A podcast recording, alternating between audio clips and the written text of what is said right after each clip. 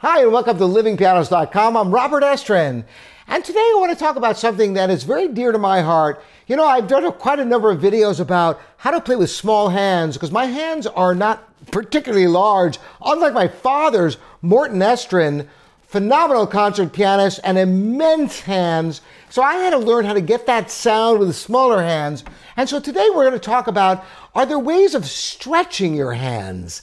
You know, I remember as a teenager, my father thought that maybe it would be helpful for me to stretch my hands. So I started doing these exercises kind of like this. Nothing that would possibly injure because you don't want to do that, of course. So this is kind of what I did.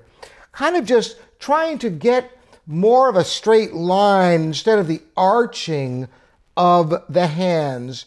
And I learned that you can't do it by going straight, but if you kind of arch up a little bit, you can get a bigger reach. And so I managed to just on the outside of the keys, I could just barely hit a tenth.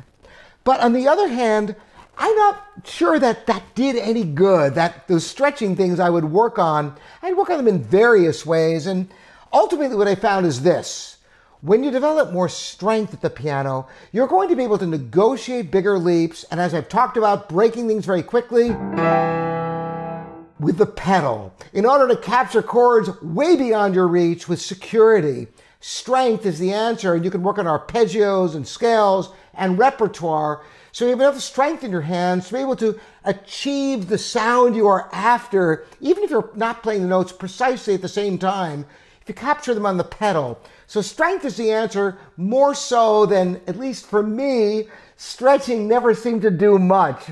I'm very curious to hear from all of you out there, anybody who has any experience with this, who has tried stretching and it's worked.